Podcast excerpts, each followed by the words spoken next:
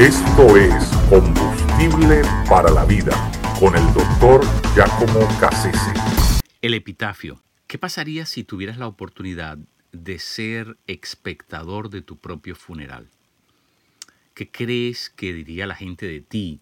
Esa gente con la que te has rodeado durante tu vida, gente con la que te enlazaste eh, durante la trayectoria de tu vida. Eh, ¿Qué dirían tu empleador, tu jefe? ¿Qué diría de ti tu esposa en ese momento, tus hijos? ¿Qué dirían de ti la gente, la gente más cercana, más querida, quienes te conocieron en realidad? Bueno, eh, eso eh, francamente es difícil eh, saberlo con precisión. Pero usualmente los epitafios tienen como propósito eh, resumir lo que ha sido la, vida de una persona en, pocas palabras, ¿no? Y, los epitafios son esos, esas pequeñas reseñas eh, que se esculpen usualmente sobre la tumba de una persona.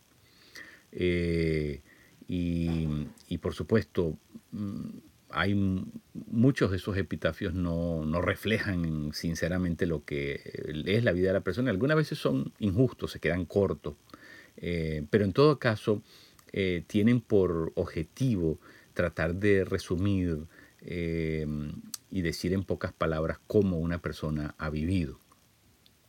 En el caso de John Wesley, el epitafio dice, el tizón arrebatado del fuego porque cuando Wesley era pequeño, su casa mm, donde él vivía con sus padres se quemó y él fue el último en salir del fuego y su madre, Susana, eh, comenzó a referirse, ¿verdad?, de aquel joven como el tizón arrebatado del fuego.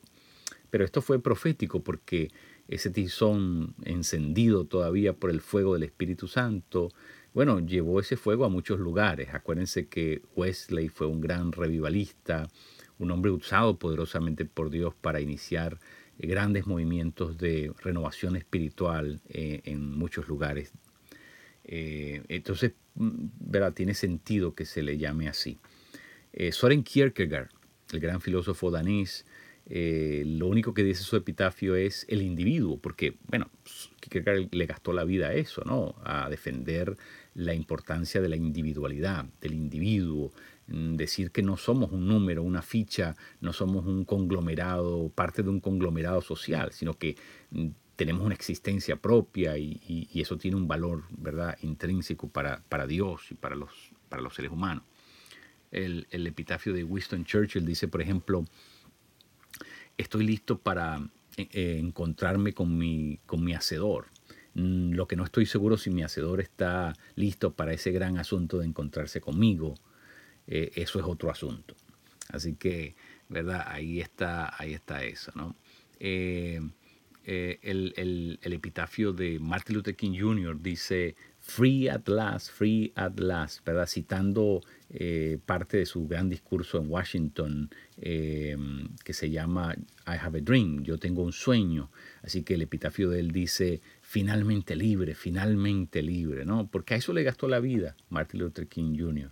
Eh, el, epitafio de Moody, por ejemplo, dice, eh, el que hace la voluntad de Dios permanece para siempre. Porque eso fueron las cosas que enfatizó Moody, ese gran eh, evangelista del siglo, del siglo, fines del siglo XIX, comienzo del siglo XX. por ejemplo, el, el, epitafio de Alejandro Magno, muy interesante, porque dice, esta tumba ahora es suficiente para quien eh, todo el mundo no le fue. Eh, si no le fue suficiente.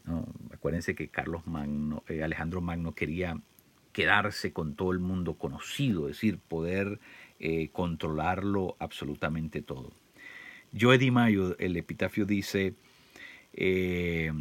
gracia, dignidad y elegancia personificada. Bueno, porque esas eran las cosas para las que vivía, para las que vivió eh, este eh, eh, jugador tan importante de béisbol de los, de los Yankees de Nueva York, que fue también esposo de Marilyn Monroe, ¿verdad? Así que esos son algunos, algunos epitafios, hay muchos, muchos otros, pero ¿qué, qué quisieras que dijera el tuyo? ¿qué te gustaría que dijera tu epitafio?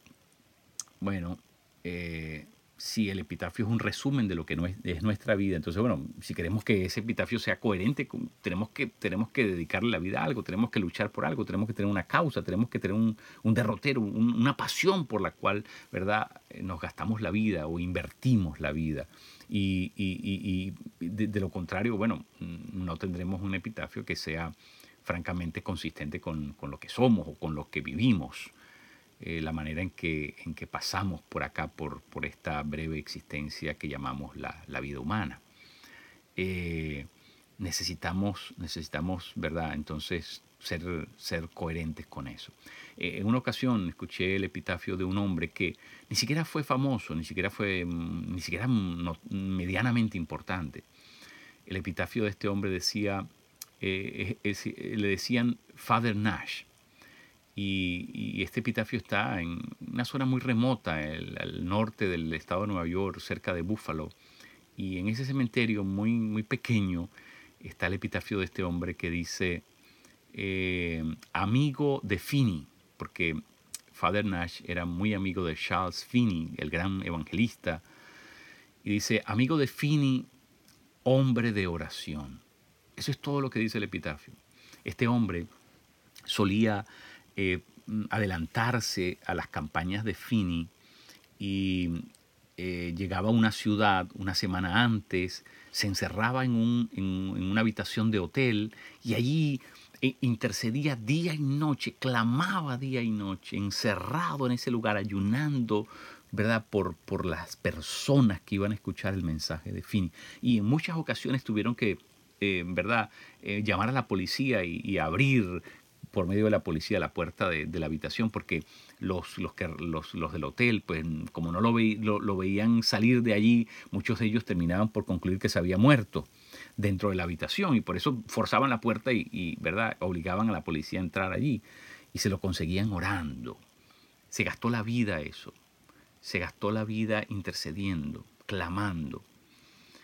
Yo no sé lo que va a decir tu epitafio, yo no sé a qué le vas a gastar la vida. Lo único que te puedo decir es que si tú se la gastas a Dios, no importa lo que diga tu epitafio. Lo importante es que Dios sabe en qué has invertido lo que tenías, y a qué le apostaste todo lo que tú eras. Y eso no va a pasar nunca inadvertido.